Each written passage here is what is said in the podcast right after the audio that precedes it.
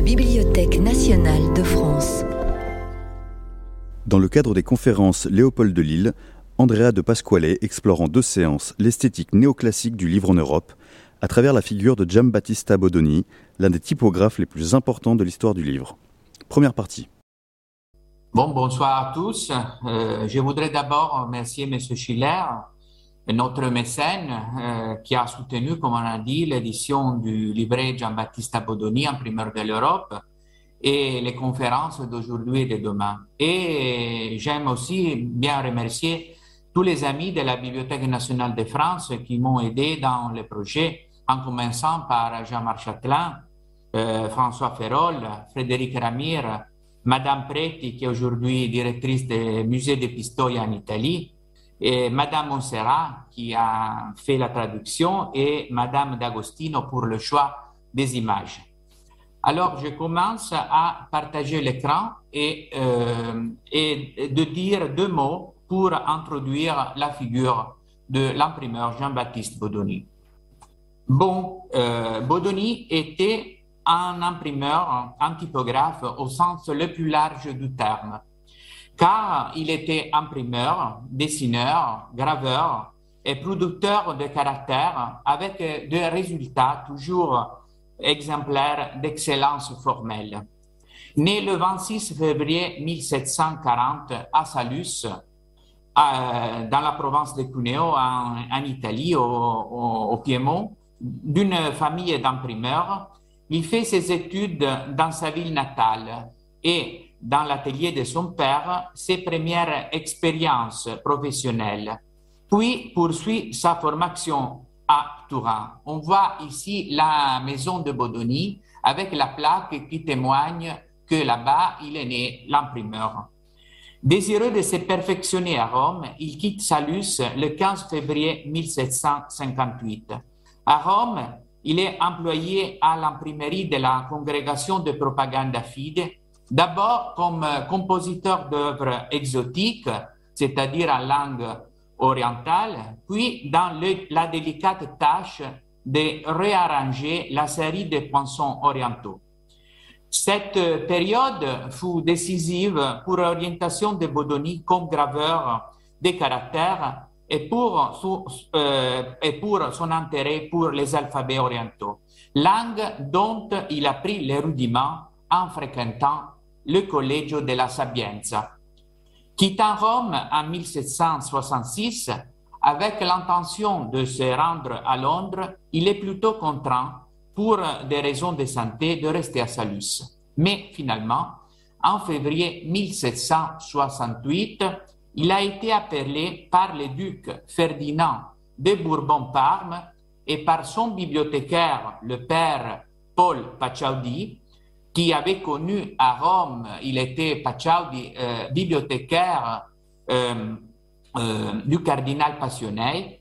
il est appelé donc pour y établir, établir à Parme et diriger l'imprimerie royale gouvernementale dont il restera à la direction pour le reste de sa vie. Bodoni donc s'occupe de la construction des presses et d'autres outils. Dans quelques mois, l'imprimerie, euh, située dans le palais de la Pilote, ainsi que le logement privé de l'imprimeur est prête pour la mise en service officielle. Voilà le contrat de travail de Bodoni qui a encore survécu dans les archives d'État de Parme. Et là, euh, le, palais de la pilote, le, le bâtiment où euh, il y avait l'imprimerie de Bodoni et le complexe de la pilote.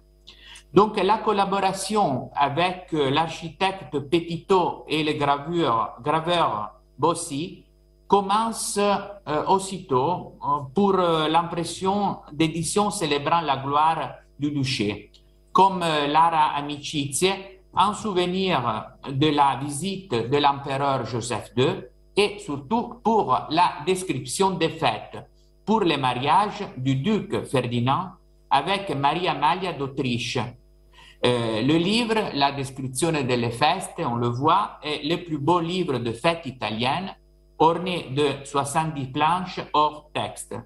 Les deux œuvres, L'Aramicizia et La description des fêtes, date de 1769. Les, les publications des premières années d'activité sont réalisées avec des caractères français. Mais dès 1771, Bodoni commence la conception et la production de ses propres caractères. Euh, c'est le manuel, euh, le premier manuel typographique Frege majuscule, on le voit sur le côté à gauche, euh, Frege majuscule, gravé et fusionné par Giambattista Bonini, directeur de l'imprimerie royale, et le premier essai où on trouve les, caractères gravés par Bodoni. Euh, il, les fabrique avec l'assistance des collaborateurs. Tout d'abord, son frère Joseph, qui est appelé à Parme pour superviser la fonderie.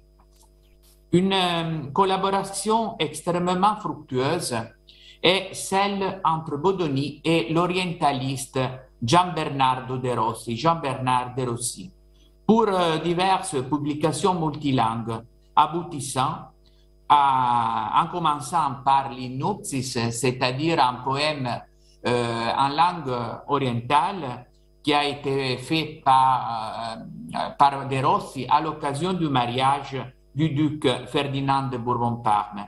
Et aboutissant à la Pitalamia, Exoticis linguis reddita, c'est-à-dire un grand folio, un folio, un poème encomiatique du 1775 euh, imprimé pour euh, le mariage du prince du Piémont, qui expose des textes en 26 langues orientales.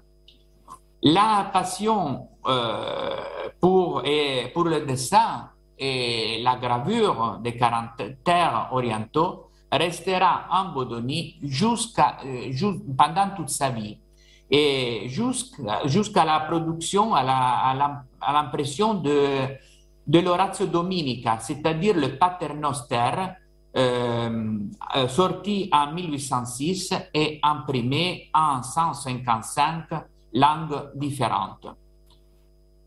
De nombreuses éditions se succèdent, euh, donc, euh, et ces éditions obligent les presses de Parme à attirer l'attention de, des écrivains bibliophiles et voyageurs du Grand Tour qui s'arrêtent dans la ville pour admirer les peintures de Corrège et pour visiter l'imprimerie euh, bodonienne.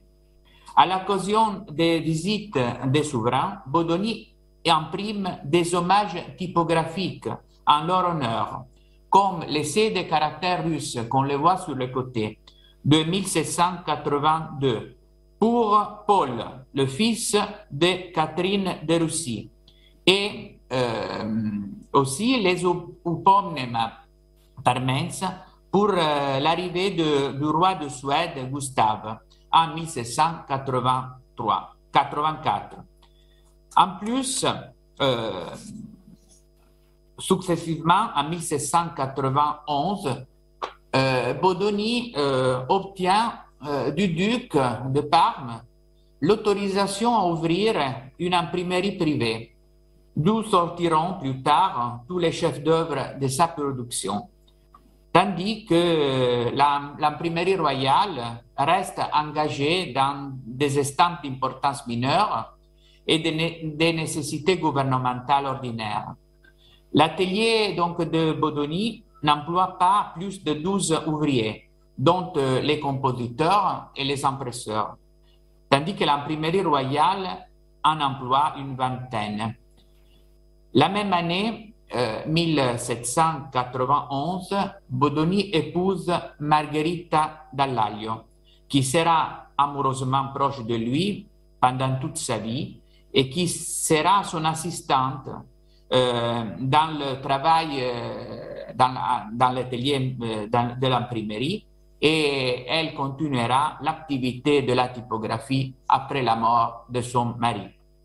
Donc, euh, la période euh, est particulièrement, productive.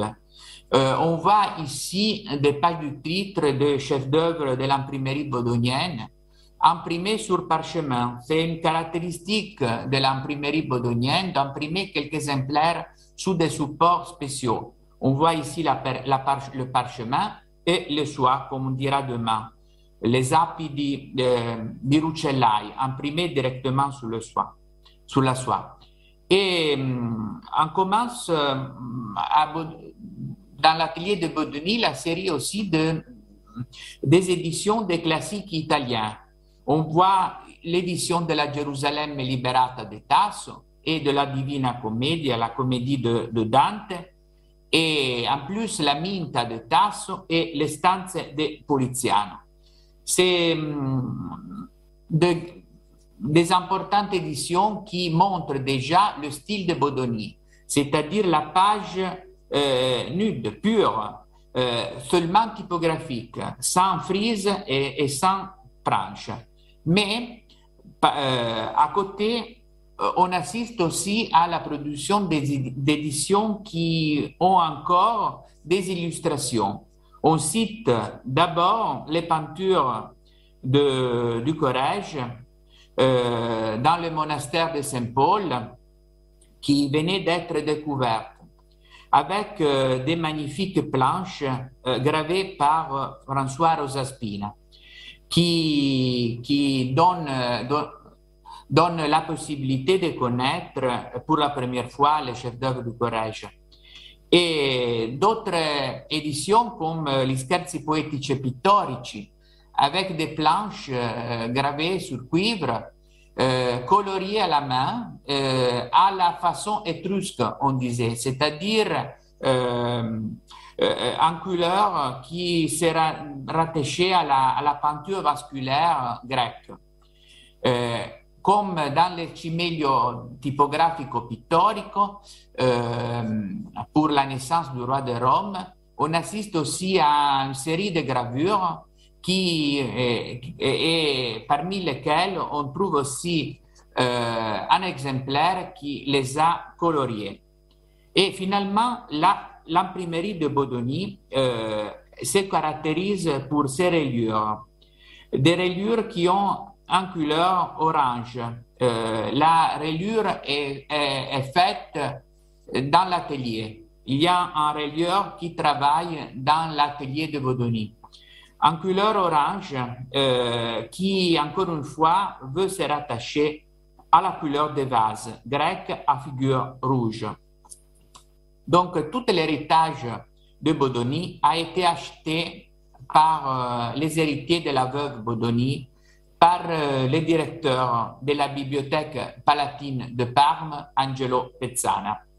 Alors, il s'agit d'un héritage incroyable, exceptionnel, immense, qui est fait de, qui, est composé par livres qui appartenaient à la bibliothèque personnelle de Bodoni, comme euh, cet exemplaire-là, où on trouve une dédicace euh, du poète Alfieri, ou bien d'autres livres qui ont été donnés par des des hommes très importants de l'époque, comme l'Orazio Dominica, imprimé à Paris par l'imprimerie euh, impériale, qui a été donné à Bodoni par le pape en passage par Parme.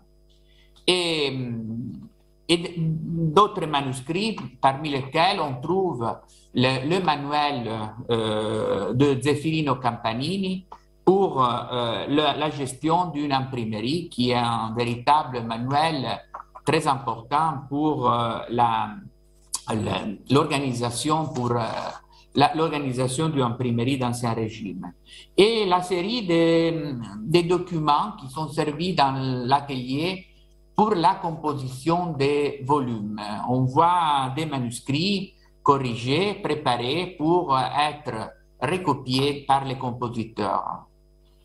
Et finalement aussi d'autres documents qui sont des, des éditions coupées qui ont été intégrées et corrigées et complétées par des cartons pour euh, préparer une autre édition.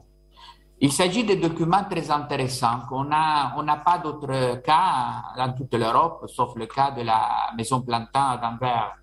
Mais la, les archives de Bodoni sont presque intactes.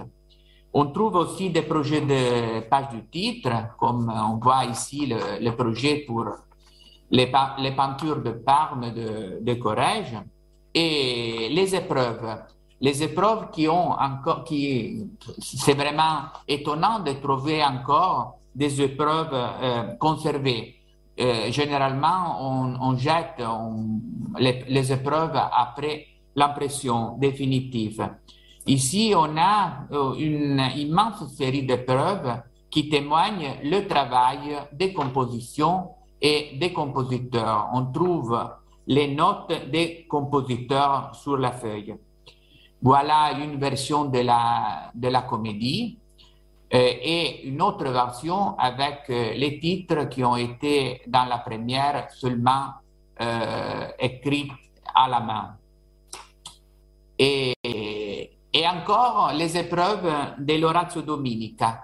Et des épreuves très intéressantes parce qu'on trouve des trous dans le test. Mm, le, compositeur ne connaissait pas euh, la langue et donc euh, il ne comprenait pas euh, le, test manuscrit. Donc il a laissé des trous qui devaient être remplis après la correction du correcteur sur les côtés. Donc les lignes ont été recomposées après la correction et des épreuves aussi sur parchemin. Euh, alors déjà, dans les années 40 du 19e siècle, on, euh, on, installe, après l'achat de la part de la Bibliothèque palatine, les directeurs de la, la bibliothèque installent dans une salle euh, dédiée à l'imprimeur tout, l'héritage de Baudoni acheté. Donc, c'est le, les premiers cas de musées d'imprimerie de l'Europe.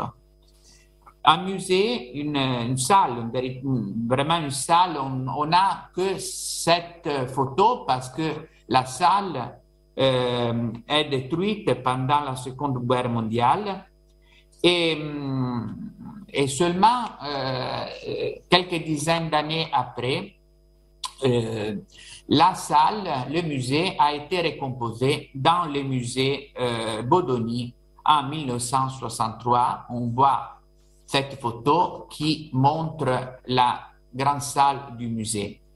Euh, et tout, grâce au directeur de l'époque, Angelo Ciavarella, qui est un grand étudiant, un, grand savant de la production euh, éditoriale de Bodoni qui s'engage dans la, réalisation d'un musée, un des plus intéressants d'Europe.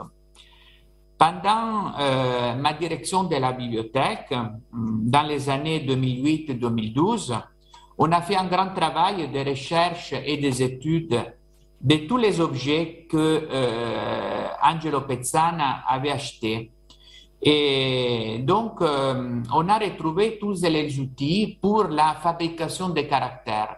On voit ici tous les moules qui ont été répertoriés, inventoriés, catalogués, numérisés, et tous les autres instruments qu'on va, après avoir, euh, on va les expliquer après. Euh, on a fait donc un grand projet de numérisation qui a permis de comprendre un peu comment ça fonctionnait le, travail dans une fonderie de caractère d'ancien régime. Tout a été catalogué, euh, numérisé, euh, avec des fiches, euh, tout a été répertorié et, la, belle chose est que on a pu créer des liaisons entre les poinçons, ici c'est des poinçons, comme on dira, euh, pour la fabrication de, caractères et les correspondantes matrices euh, qui ont permis de lier les, objets et de comprendre le fonctionnement d'une fonderie. Et, et, tout a été lié aussi aux documents et en particulier au manuel de l'imprimeur où on trouve les caractères imprimés. C'est le manuel du 1818 euh, achevé par la veuve après la mort de Bodoni qui arrive en 1813. Euh, donc, on a pu vraiment retrouver tout l'héritage, voilà l'inventaire originaire de la collection avec la description de tous les poinçons des matrices et l'autre inventaire après euh, l'arrive à la bibliothèque. Donc, et les enveloppes des, matrices qui ont été euh, numérisées, il s'agit de, de, de, papier recyclé, de papier euh, qui a été euh, réutilisé par Bodoni avec son écriture pour envelopper les matrices. Tout a été numérisé, tout a été, comment dire, lié à, aux planches des manuels typographiques de l'époque pour expliquer le fonctionnement d'une fonderie de caractères. Et, et, finalement, les poinçons ont été restaurés, euh, nettoyés et mis dans des boîtes comme ça pour éviter la manipulation et pour voir directement la tête du caractère. Tout ça a permis de comprendre le travail dans une fonderie. Un grand travail qu'on va euh, tout de suite vous expliquer. Voilà Bodoni qui est encouronné par l'ange de l'imprimerie, de euh, avec tous les auteurs qui a imprimé autour de lui.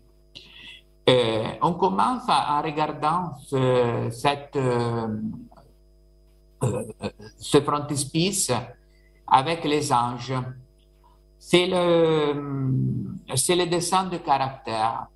Le travail de fabrication de caractères prévoyait tout d'abord la définition du dessin de ceci.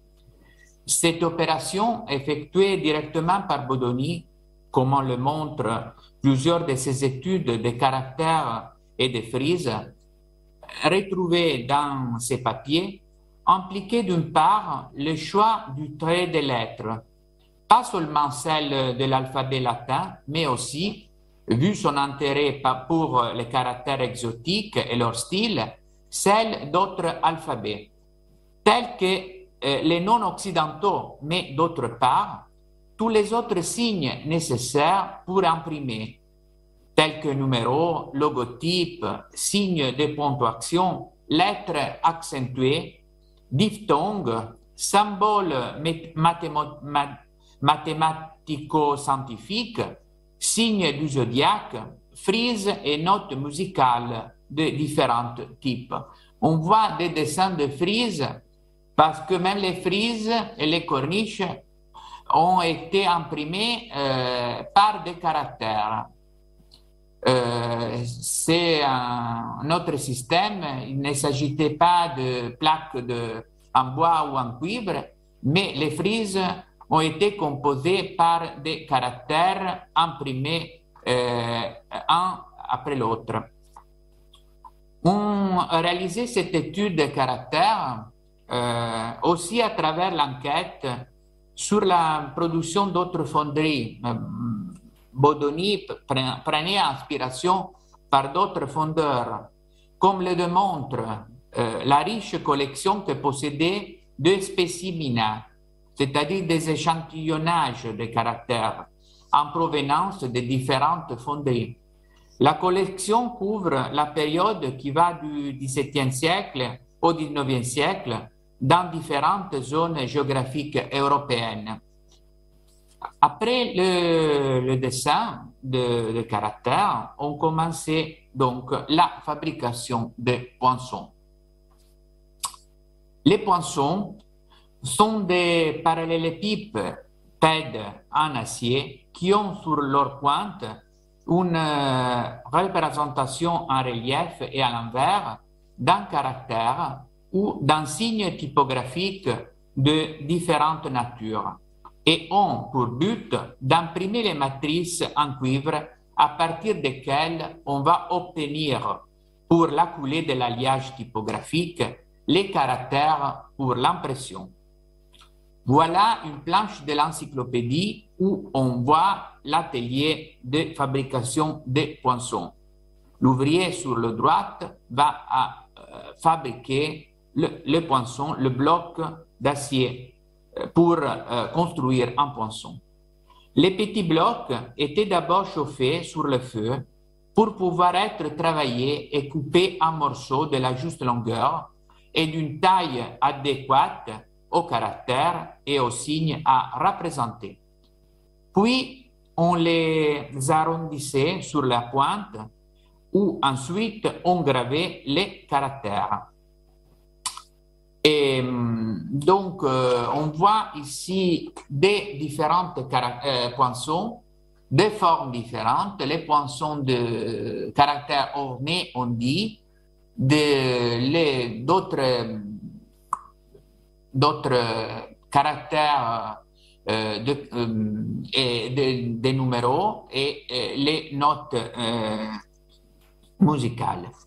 Donc, euh, les poinçons étaient alors dégrossis sur les côtés avec une lime. Ici, c'est des, des, instruments pour serrer les poinçons pendant le, travail. Et euh, donc, dégrossis sur les côtés avec une lime et peaufinés d'abord avec un bourrin pour gravure en acier afin de détailler avec précision les traits du caractère. Et ensuite, avec un, une équerre en bois ou en métal et bois qui servait à aplatir les corps des poinçons. Concrètement, celle-ci était placée sur la pierre à l'huile. Cette, cette pierre-là, une pierre, on, appelle, on, on l'appelle comme ça, une plaque complètement plate, sur laquelle on versait justement de l'huile. Puis les poinçons étaient placés, comme, le voit, comme on le voit, euh, dans l'angle de l'équerre. On le voit sur la, sur la droite en haut. Euh, orientés selon les signes précédemment réalisés sur une des faces. Les faces euh, latérales des poinçons étaient en effet lissées et l'une d'entre elles étaient différenciées par des autres au moyen d'un cran de position gravée qui servait à indiquer comment étaient orientés les caractères que l'on voulait représenter. Donc, euh, euh, donc, puis les, les euh, alors les poinçons étaient posés, placés dans l'angle de l'équerre et hum, de façon que les mêmes côtés du poinçon adhèrent toujours aux mêmes faces de l'équerre. Avec la main, on faisait glisser le poinçon qui s'usait selon l'angle de l'équerre sans perdre sa direction perpendiculaire au plan de la plaque en pierre, de façon que, une fois lissé, il porte le plan du caractère parfaitement perpendiculaire à son axe. Donc, les poinçons, finalement, euh, après, étaient ensuite mesurés avec un calibre afin de contrôler leur alignement et leur hauteur sur les corps de caractères concernés. Une fois terminés, on les repassait sur le feu pour les endurcir. Les poinçons qui ont survécu sont plus de 26 000.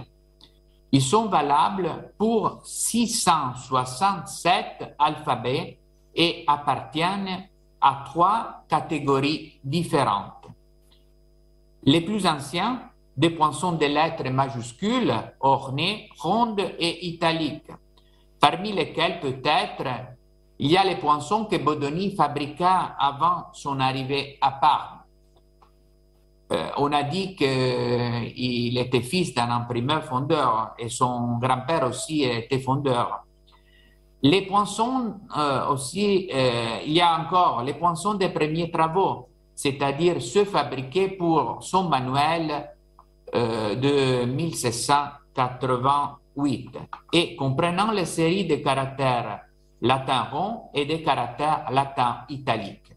Et finalement les poinçons de 1818, c'est-à-dire ceux utilisés dans le célèbre manuel qu'on a vu tout à l'heure, mené à terme par la veuve, qui comprenait une immense série de caractères, les latins rondes, les, les, les caractères de chancellerie, les financiers, les anglais, les Grecs, les Russes, euh, les exotiques, les frises, les signes algébriques, les chimiques et astronomiques, les notes de musique, etc.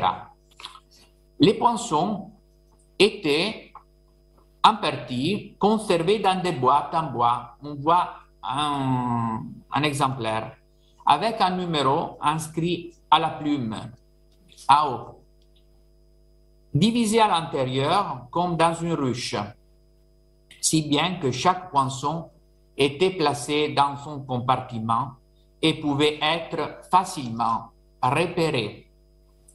La collection du musée Bodonien possède encore 238 boîtes avec leurs poinçons et 15 boîtes vides. Voilà des photos des, des, poinçons magnifiques. Ça, c'est les, caractères de chancellerie, les, caractères euh, anglais, euh, des véritables sculptures, les, signes de ponctuation, les numéros et euh, l'alphabet russe. Et voilà le livret de Bodoni où il notait les poinçons faits pour euh, tenir le compte de ce qu'il devait faire, dans sa journée, parce qu'il passait toute, la journée à fabriquer les poinçons et à frapper le matrice. Euh, donc, euh, les autres poinçons qui n'étaient pas dans les boîtes en bois étaient placés dans des emballages qui existent toujours en papier recyclé. Euh, les boîtes et, les, et les, les, paquets de poinçons étaient placés avec les matrices dans cette armoire en bois, dont six encore conservés dans le musée Bodoni. Un style Louis XV composé par un vessilier vitrée où étaient exposés les poinçons dans des boîtiers et une base fermée avec des portes où, à l'intérieur des tiroirs qui n'existaient plus, se trouvaient les matrices. On voit un exemple du mobilier d'un armoire où Bodoni conservait ses poinçons. Euh, c'est le même style d'armoire qu'on trouve dans un manuel de l'imprimerie de l'époque on voit sur le côté euh, un armoire avec les petits tiroirs pour conserver les matrices. Et finalement, les boîtes de poinçons qui sont disposées sur les étagères de l'armoire. Et l'intérieur d'un armoire euh, qui a été bombardé pendant la guerre mondiale, euh, mais dans cette photo, on retrouve encore les petits tiroirs avec les paquets de matrices dedans. Et finalement, euh, avec les poinçons oh, euh, faits, fait, on frappait les poinçons sur les matrices en cuivre, posées sur un, une enclume, et voilà l'enclume de Bodoni, en formant une sortie de moule dans lequel on euh, va faire couler l'alliage. Voilà une matrice en cuivre et le poinçon correspondant. Euh, donc, euh, et on voit après donc, euh, un paquet de matrices. On, note les, différents formats de, matrices. et on voit le paquet avec l'écriture de Bodoni qui note ce qu'il y a dedans, le, nom de, l'alphabet, le, les caractères et les signes spéciaux qui, qui a frappé. Les, des matrices de musique, parce que la musique par Bodoni a été composée à la main encore, sans plaque, euh, note par note, signe par signe, et une série de, de Bodoni, de, de, matrices qui témoignent la, les différences de dimension entre les matrices. Euh, des caractères, des signes mathématiques, le grec, des signes euh, géographiques et euh, un caractère orientale. Donc, finalement, pour faire les caractères, il faut encore l'alliage typographique. La fonte euh, des caractères est en effet nécessité avant tout. La réalisation de l'alliage typographique composé par trois métaux, en particulier le plomb, compact, ductile et facile à la fusion, l'antimoine, extrêmement dur, et l'étain, amalgamant et antioxydant. Le four était composé de deux parties, toutes les deux intercuites et surmontées par une cheminée d'aération. On voit une, une, planche dans un manuel de l'imprimerie. Sur, sur la première, on plaçait un creuset avec le plomb. Dans l'autre, un creuset avec l'antimoine, qui, une fois liquide, était versé dans le creuset contenant le plomb. Dans tous les outils qu'utilisait Bodoni, on a encore une petite caisse en métal qui servait pour réaliser les lingots en alliage prêts à être utilisés au moment de la réalisation des caractères. Euh, et on voit euh, planche, dans la planche, sur la droite, les lingots d'alliage euh, en bas, fait par la la, euh, fait par la petite caisse en métal qu'on trouve aussi dans la, la, gravure. Et voilà euh, celle de Bodoni. Donc, euh, et on a encore deux louches, une ronde qui servait pour prélever l'alliage du four et l'éculer dans la petite caisse et une écumoire, une sorte de grosse passoire ou louche trouée utilisé pour filtrer le mélange, les, débarrassant des impurités. Bon, pour euh, encore faire, euh, donc on passe euh, à la fabrication des caractères. Et on voit encore une planche de l'imprimerie, de l'encyclopédie, où on trouve la représentation d'une imprimerie qui était la, du même style de l'imprimerie de, de Bodoni. Et on parle tout d'abord de la moule des fonderies. La moule des fonderies, c'est un instrument qui était constitué de deux parties symétriques qui coïncidaient parfaitement et communiquaient entre, entre elles, euh, revêtues de petits blocs en bois on voit toute la série de moules de l'atelier de Bodoni. Et ces moules servaient à les isoler, euh, les bois servaient à les isoler de la chaleur dégagée par les métals en fusion. L'une des deux parties était généralement recouverte de peau de mouton. On voit ici une moule ouverte et euh, voilà en, haut une moule avec euh, la partie en bois recouverte par le mouton, la peau de mouton. L'union des deux parties de moule faisait créer un étau noir. Les matrices étaient donc insérées sous la forme et fixées dans une encoche de la matrice pour l'immobiliser avec un archet.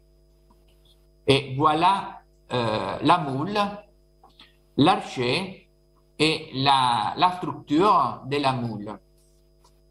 Il va de soi qu'il y avait des moules de formes différentes, comme on a vu, avec des vides dans les prismes de différentes grandeurs. Donc, là, les matrices étaient posées dans la moule face vers le haut.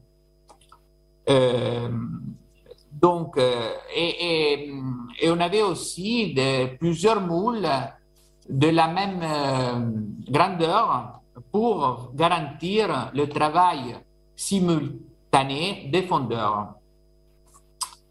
Et hum, voilà la structure des moules, les deux parties des moules et tous les, composants de la, des moules. Il y a encore d'autres outils euh, qui sont survécus liés à l'utilisation des moules qui existent encore toujours, comme deux tournevis et quatre clés, on le voit en bas, qui servaient à démonter les moules et 25 boîtes euh, cylindriques en bois, grandes et petites, qui contenaient les élévations, c'est-à-dire des petites épaisseurs qui permettaient de fondre des caractères plus ou moins hauts. Donc, comment ça fonctionnait? Le fondeur, on le voit sur la gauche, les trois fondeurs à côté du petit four, munis de gants, tenaient la moule de la main gauche. On le voit. Euh, le fondeur plaçait la matrice en bas en la fixant avec la. Il comprimait les deux parties du moule en, et enduisait légèrement le fond de l'étonnoir avec un peu d'ocre dilué dans l'eau froide pour faciliter le passage et la solidification de l'alliage. Puis, avec la main droite, on le voit, il tenait une cuillère avec un bec verseur qui avait un manche en bois dont on conserve encore 18 exemplaires. On a vu la planche de l'encyclopédie avec la fabrication de lingots d'alliage euh, au milieu et sur la gauche, les trois fondeurs qui fabriquent les caractères. Et c'est la même chose qu'on retrouve dans la maison Plantin à Danvers, avec le même style de four qui se trouvait aussi probablement le même dans l'atelier de Baudonnier. Donc, et finalement, on a encore, on conserve encore 18 exemplaires de cuillères avec un bec verseur pour verser l'alliage dans les moules. Euh, on voit euh, les, cuillères. Alors, le fondeur allait le plonger, allait plonger la cuillère dans le fourneau de fusion avec euh, l'alliage en fusion et il euh, les remplissait. Il approchait la moule, coulait l'alliage dans l'orifice et avec un grand mouvement de bras vers l'eau, de façon à ce que l'alliage pénètre avec force et entre en contact avec la matrice le plus vite possible, en prenant ainsi l'empreinte. Au terme de l'opération, le fondeur ouvrait la moule et détachait les caractères en s'aidant, dans le cas le plus obstiné, avec les crochets qui étaient fixés sur un des deux côtés de la forme. On a vu euh, avant les crochets qu'on le trouve là, là-bas en haut sur la euh, moule. Donc, euh, le fondeur reprenait alors son activité de fusion qui est réalisée au moins 3-4 000 fois par jour.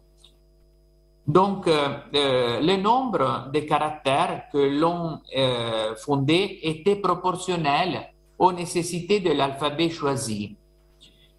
quand on parle de getto di caratteri, getto di de caractères, on s'entendait en un assortissement complet de toutes les lettres majuscules et minuscules et des autres caractères nécessaires pour, pour imprimer un texte. Jeté sur un seul corps. Et on voit ici la liste des caractères nécessaires pour imprimer un texte moyen dans des langues comme le chaldé et le tibétain, avec euh, tous les caractères euh, euh, disponibles et à côté le, nombre de caractères à fondre. Donc, après la fusion, les caractères avaient l'aspect des poinçons originaux dont ils reproduisaient sur l'extrémité les dessins. De l'autre côté, ils représentaient un résidu de fusion en forme pyramidale qui correspondait au creux de l'étau noir, qu'on enlevait après rupture. On voit ici d'autres styles de formes. Ça, c'est des formes pour les lignes. Et après, des formes pour les espaces. On formait donc des caractères, des lingots de caractères. On les voit euh, dans, la la gravure centrale sur la droite. Euh, c'était un bloc de caractères qui venaient couper pour former des espaces. Parce que même les, les espaces étaient des caractères. Les caractères ont été formés par des blocs d'espace. Les, espaces étaient formés par des, blocs de caractères. Les caractères, donc, après, étaient alors insérés dans un étau pour être limés un à un. Pour éliminer toute rugosité, lissé ensuite avec un moule euh, spécial en pierre et réglé avec un couteau pour que, une fois terminé, les caractères en relief et les côtés coïncident parfaitement avec ceux des caractères voisins. Puis, les caractères étaient alignés dans les justificateurs. On voit les justificateurs sur la gauche, l'ouvrier à côté d'un meuble, ce, cela, encore une fois, une planche de l'encyclopédie, euh, un justificateur euh, où les caractères, étaient alignés avec le pied vers le haut et serrés en fil compact. On voit les morceaux du justificateur de Bodoni et euh, qu'on a retrouvés et euh, les, le, comment dire, le, morceau de, justificateur qui, qui permettait de serrer compact les caractères.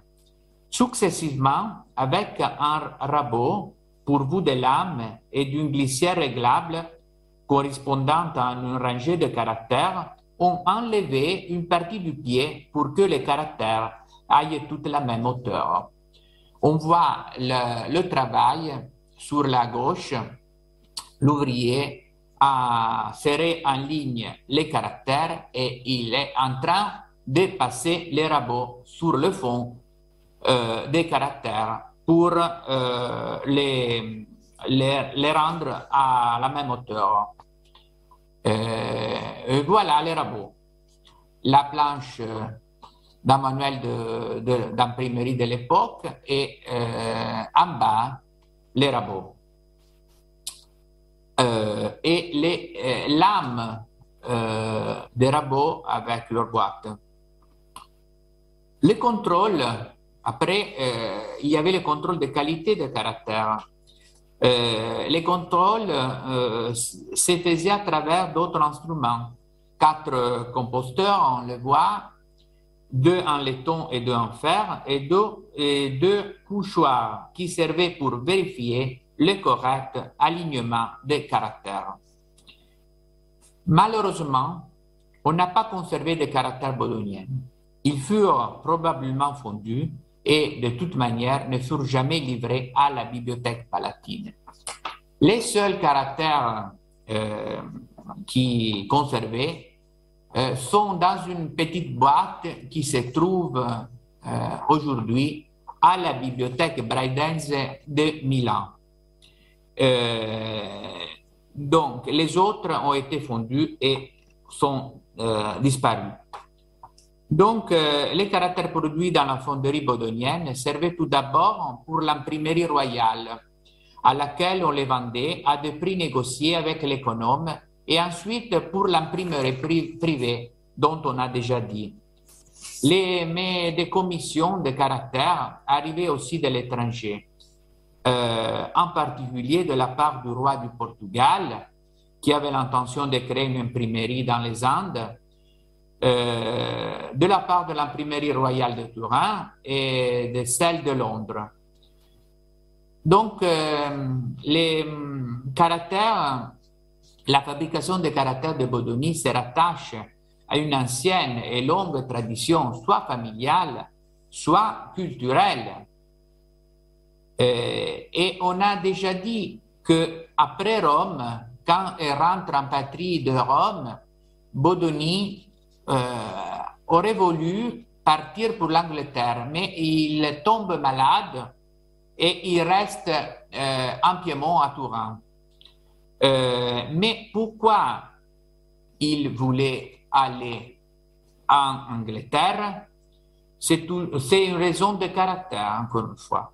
Bodoni avait vu en l'Angleterre un pays où il pourrait se perfectionner techniquement.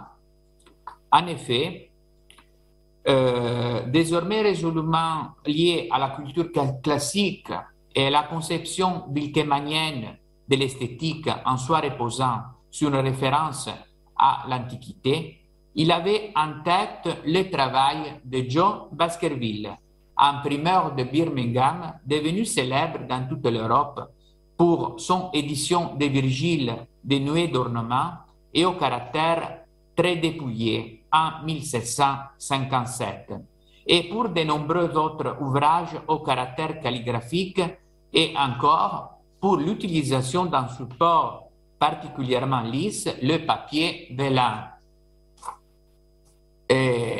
selon Pierre-François Didot, Baskerville est le premier à rechercher la simplicité et Simon Pierre Fournier, dans son manuel d'imprimerie, affirme que ces caractères sont des vrais chefs d'œuvre de netteté. L'intérêt de Bodoni pour Baskerville apparaît déjà en 1771 dans la préface de son premier précis de caractère, Frege Maiuscoli, qui concrétise la naissance à Parme de sa fonderie. On l'a déjà vu.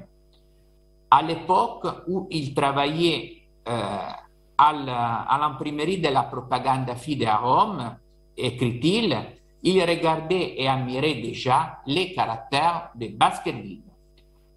Mais l'exemplaire personnel de Bodoni des caractères de l'imprimerie de Fournier les Jeunes en 1764, toujours conservé à la bibliothèque palatine de Parme, contient des pages découpées comportant des alphabets du premier spécimen de Baskerville datant de 1762 environ. Bodoni s'imprègne de spécificités de l'œuvre de John Baskerville, tant de ses poinçons d'inspiration classique que de ses éditions qui affirment l'idée de sobriété, de pureté et d'élégance de la page écrite. Les propos de Baskerville sur les caractères classiques dans la préface du Paradise euh, Lost de John Milton en 1758 correspond en tout point à l'idéal bodonien des années suivantes. Les caractères de John Baskerville auront une immense influence en Europe, surtout après la cession par sa veuve du matériel de l'atelier au duc de Nivernais, ambassadeur de France à Londres, qui acquiert au nom de la Société littéraire typographique de, Beaumarchais. Ces mêmes caractères seront utilisés par la Société littéraire et typographique de Kehl pour l'édition des œuvres de Voltaire et diffusées à travers toute l'Europe.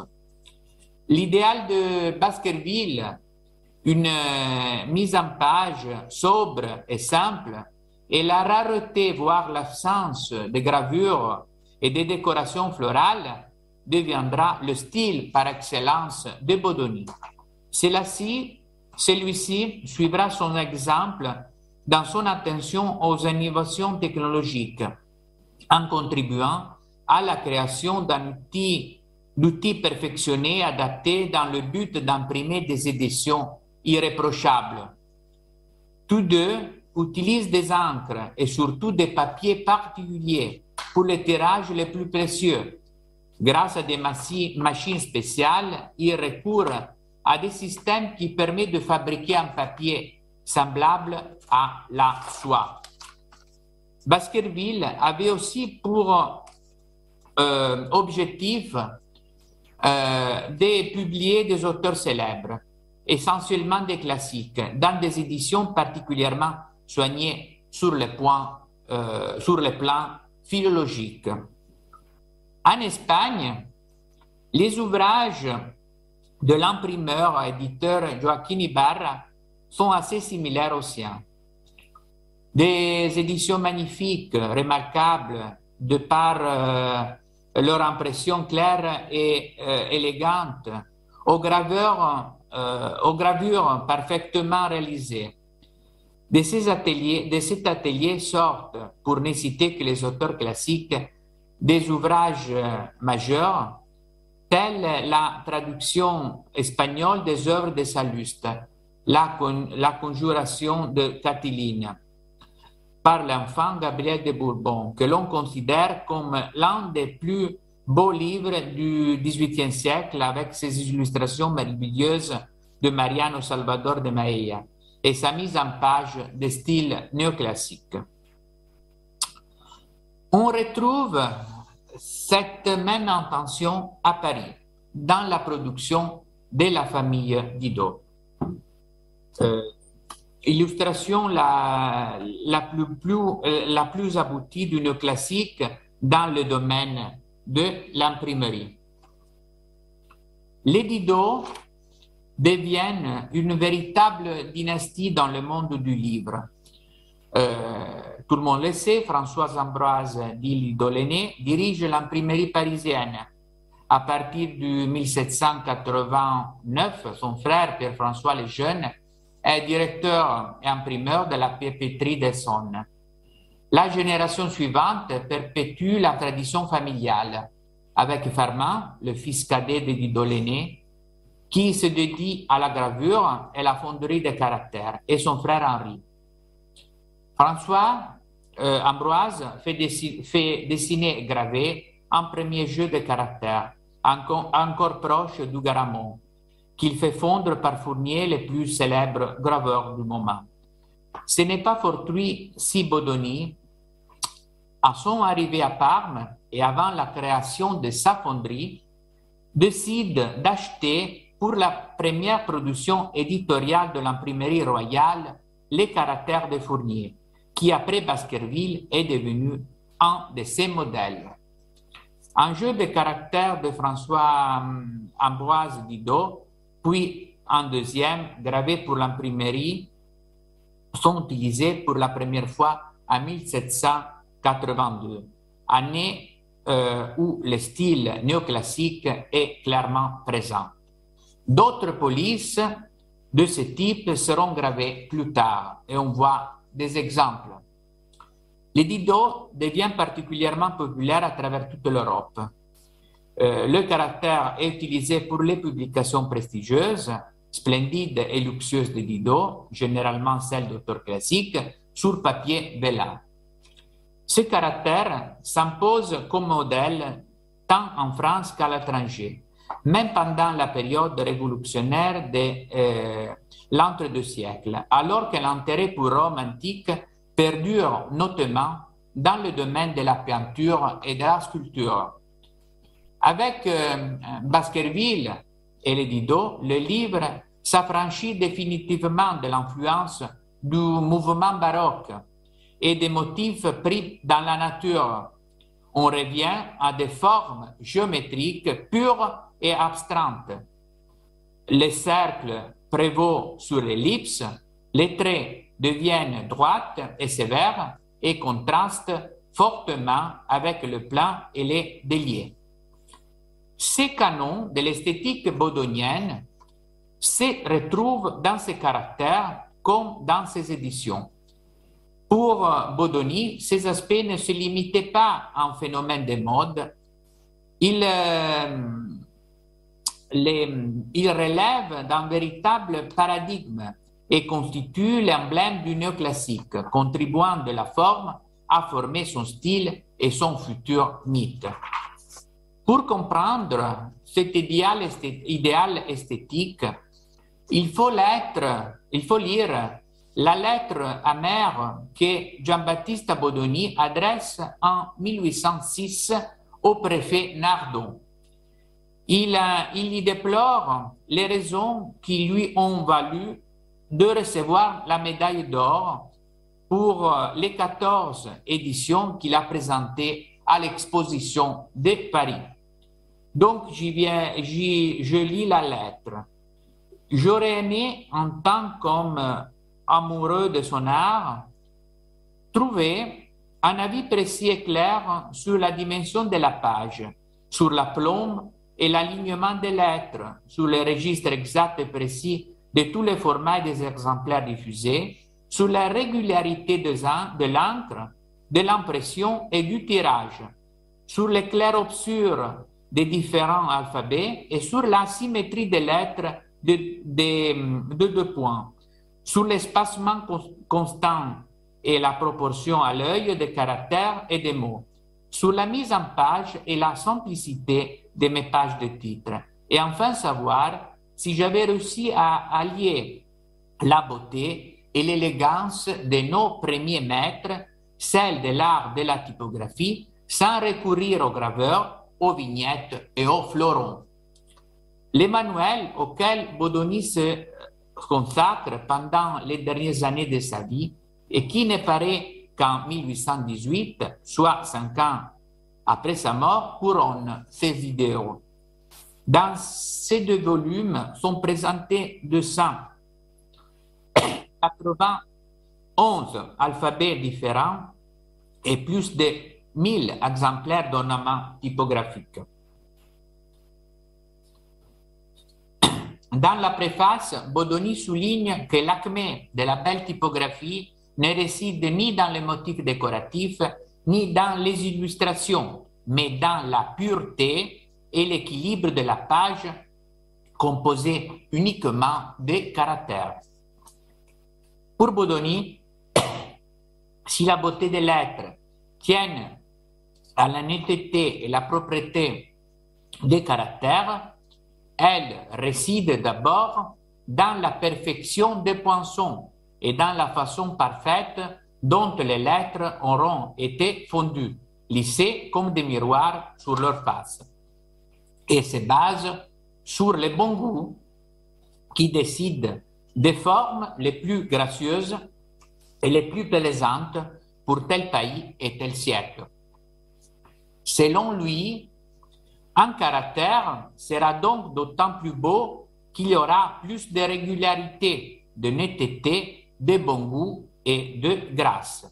Mais pour qu'il fasse belle figure et se détache bien sur les pages, il faut aussi qu'il soit disposé soigneusement en ligne droite et très égale, ni trop serré, ni trop rare, en proportion de la hauteur.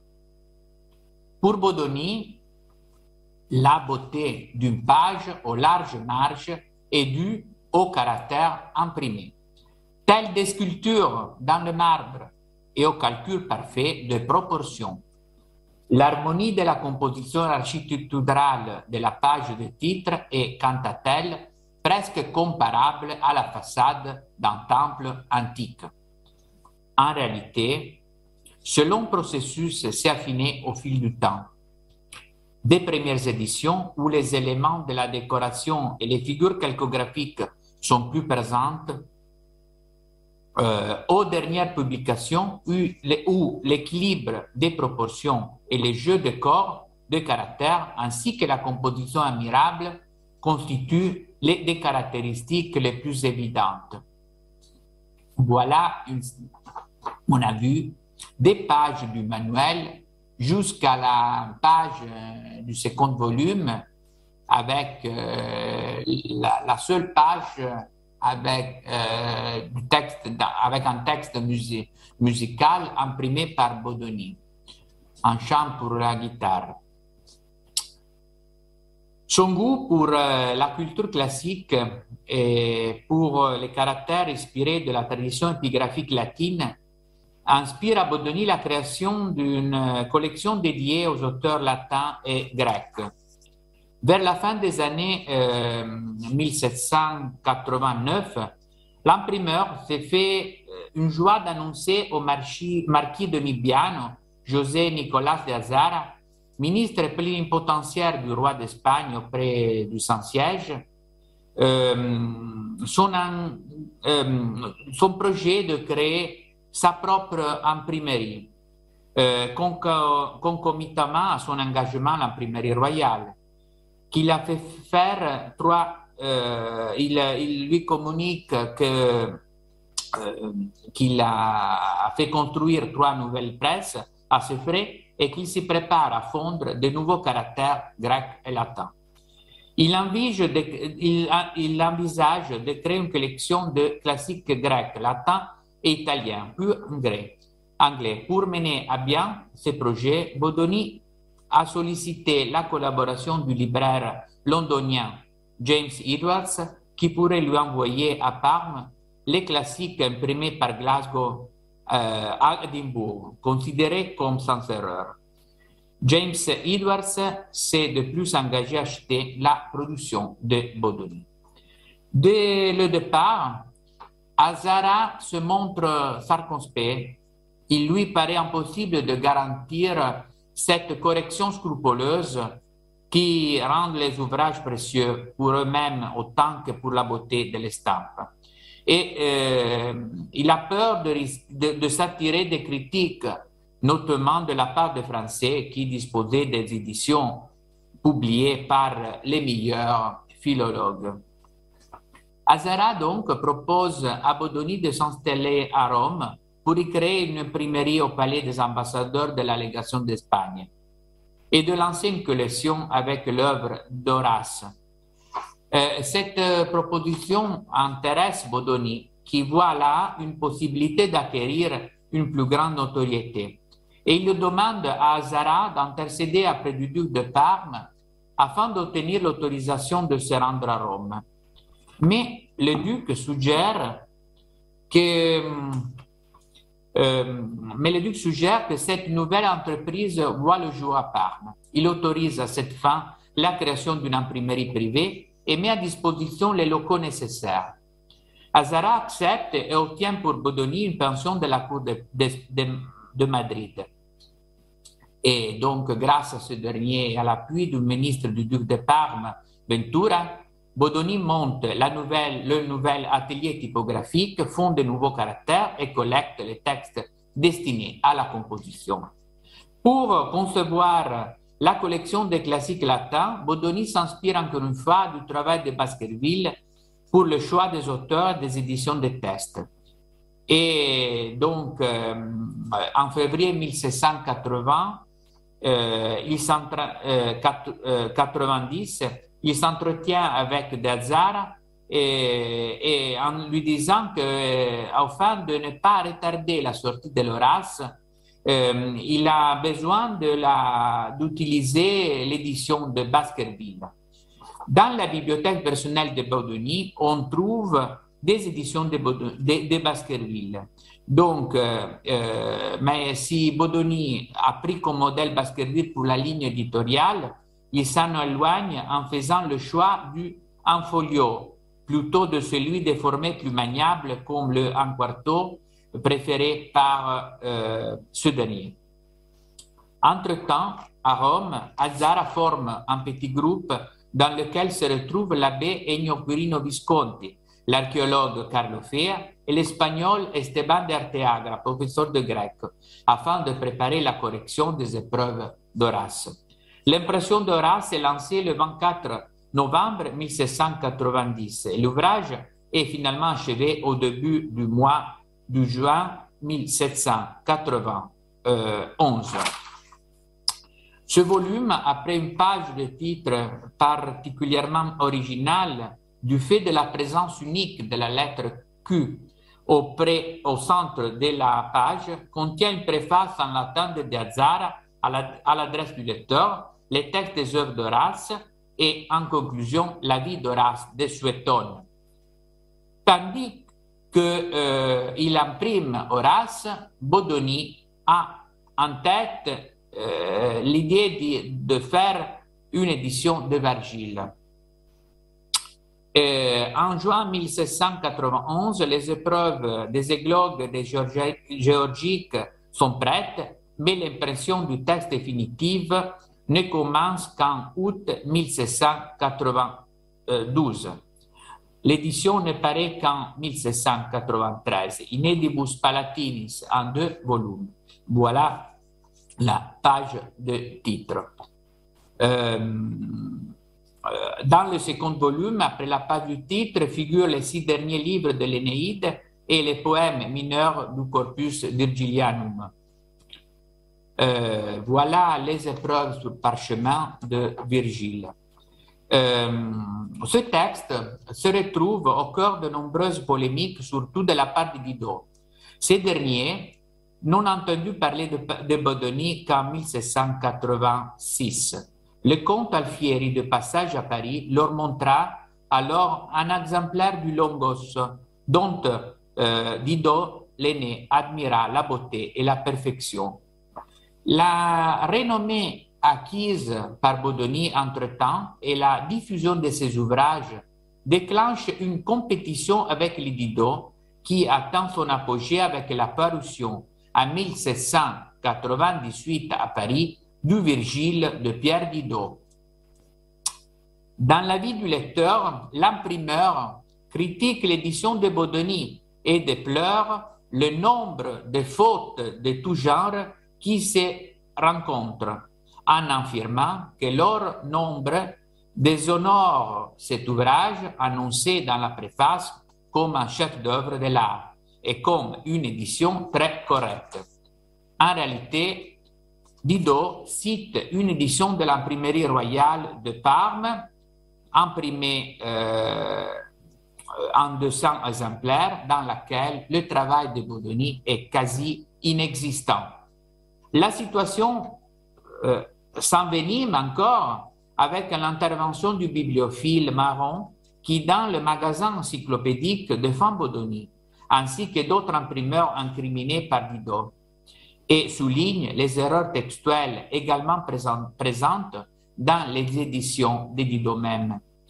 Les acquisitions s'y poursuivent l'année suivante et déclenchent une vive réaction de Didot en personne, qui répond et rapproche à Bodoni une absence de rigueur philologique.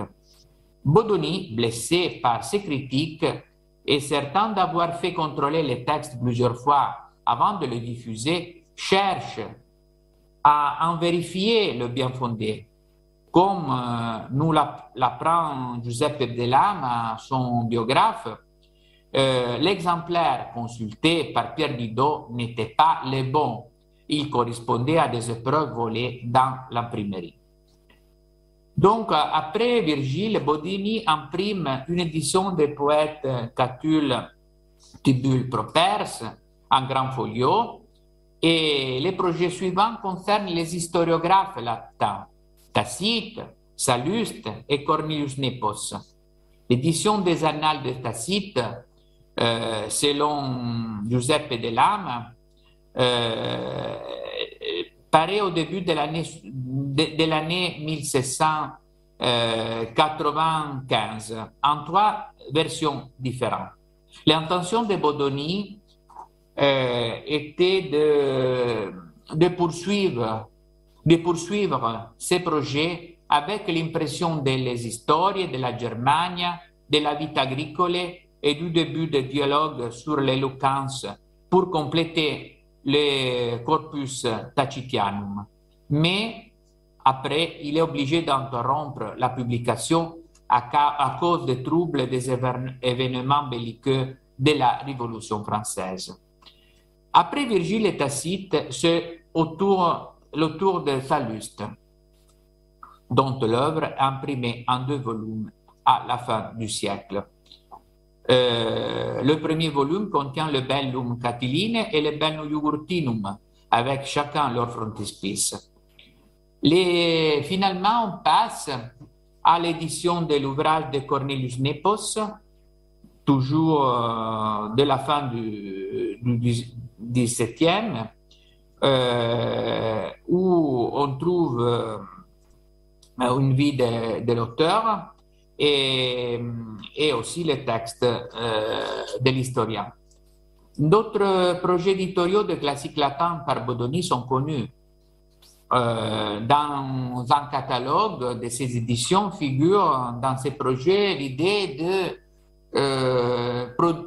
d'imprimer l'œuvre de Lucrèce pour commencer une, une, collection consacrée à la, poésie latine. Mais le projet fut abandonné. Les deux autres publications pas, pas menées à terme sont les commentaires de César et les lettres de Pline. Et, donc, euh, donc euh, il y a au moins euh, finalement quatre euh, euh, auteurs latins qui ne sont pas euh, terminés, donc il reste des projets. En plus des auteurs latins, Bodoni lance dans sa propre imprimerie une collection des premiers auteurs grecs. En 1791, il travaille sur une édition de Théocrite, une nouvelle édition, parce que l'auteur était déjà imprimé par l'imprimerie royale de Parme dix ans avant. Le deuxième auteur grec que Bodoni imprime est Anacréon. Cette idée est née d'une suggestion d'Azara qui encourage Bodoni à aborder cette œuvre. Il lui recommande d'utiliser la version de la première édition d'Henri de Étienne, réputée pour être la meilleure. Bodoni, euh, à la lumière de ses conseils, euh, commence à graver les poinçons euh, pour les nouveaux caractères nécessaires à cette édition. Et mm, donc, Bodoni, comme pour Anacréon, imprime l'auteur en différentes versions.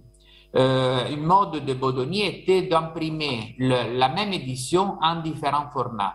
C'est le cas d'Anacréon.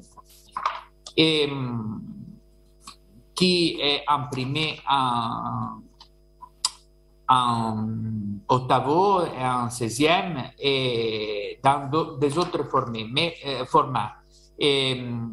L'édition est euh, rapidement épuisée et finalement il va la refaire en, en quarto, composé en capital. Euh, voilà l'édition de l'Anacréonte et, et en édition capitale euh, comportera des petites différences, des accents, euh, des esprits sur la majuscule et un interlignage inférieur.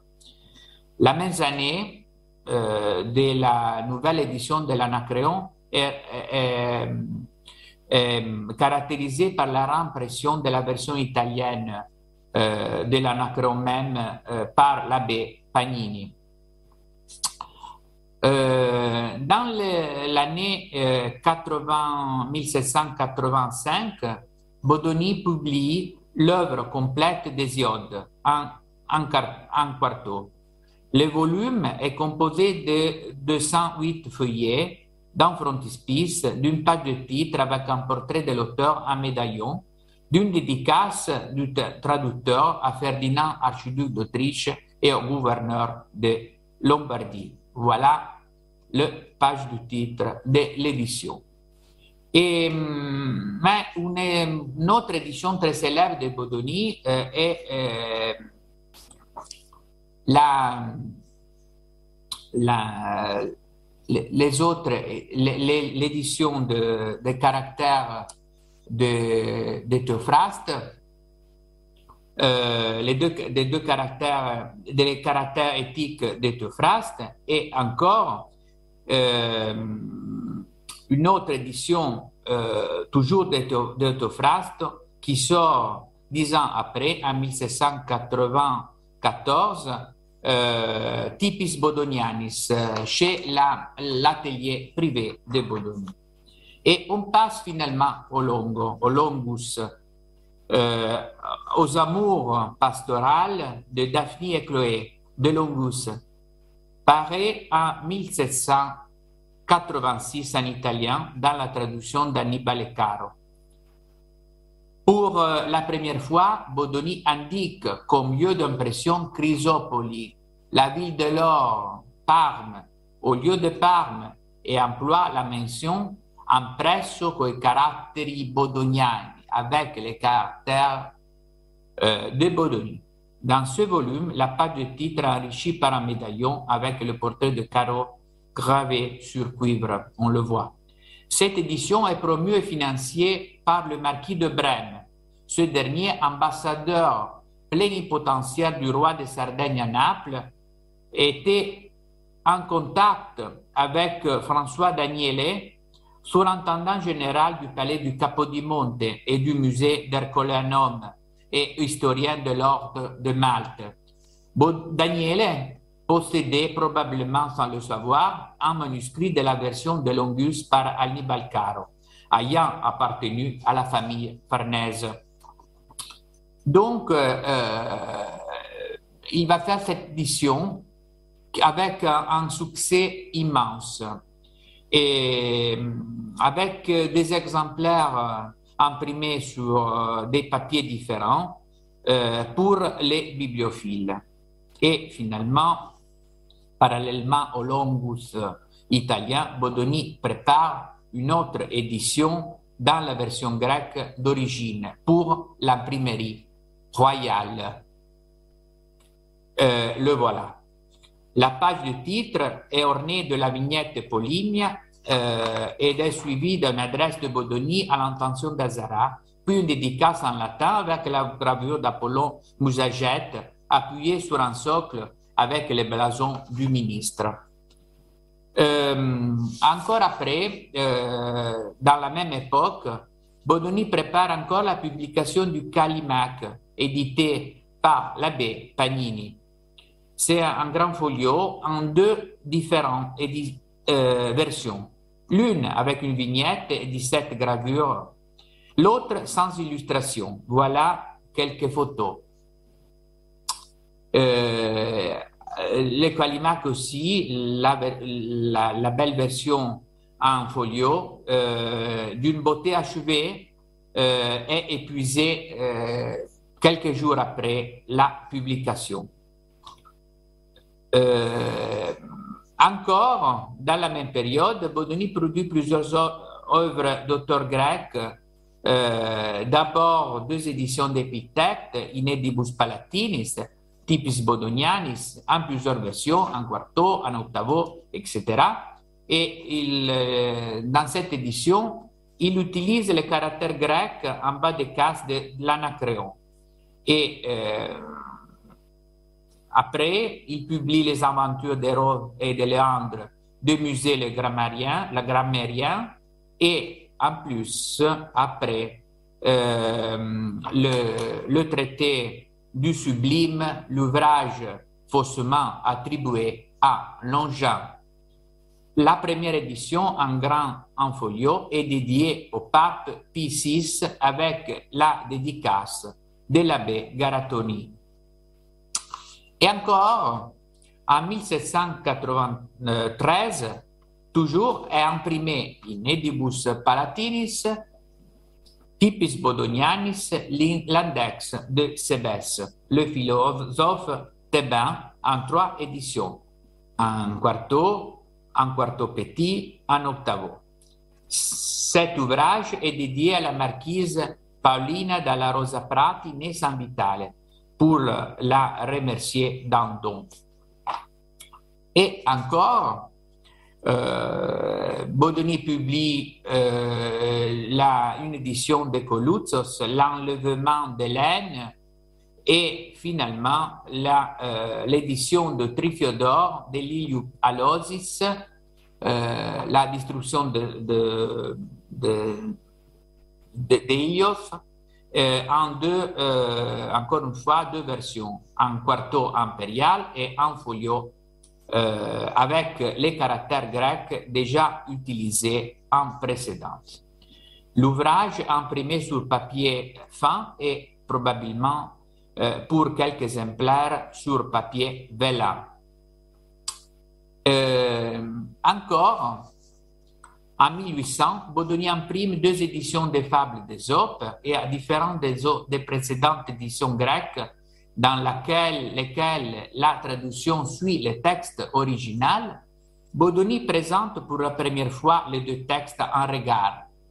En page paire, sur deux colonnes, le texte grec à gauche et la version latine à droite. En page en paire, en miroir, la version latine et le texte grec. À la fin de sa carrière, Bodoni se consacre au texte de la tradition homérique. En 1805, il imprime l'hymne homérique à Demeter avec euh, l'éditeur Luigi Lamberti, célèbre helléniste et futur éditeur de l'édition d'Homère, directeur de la bibliothèque Braidense de Milan.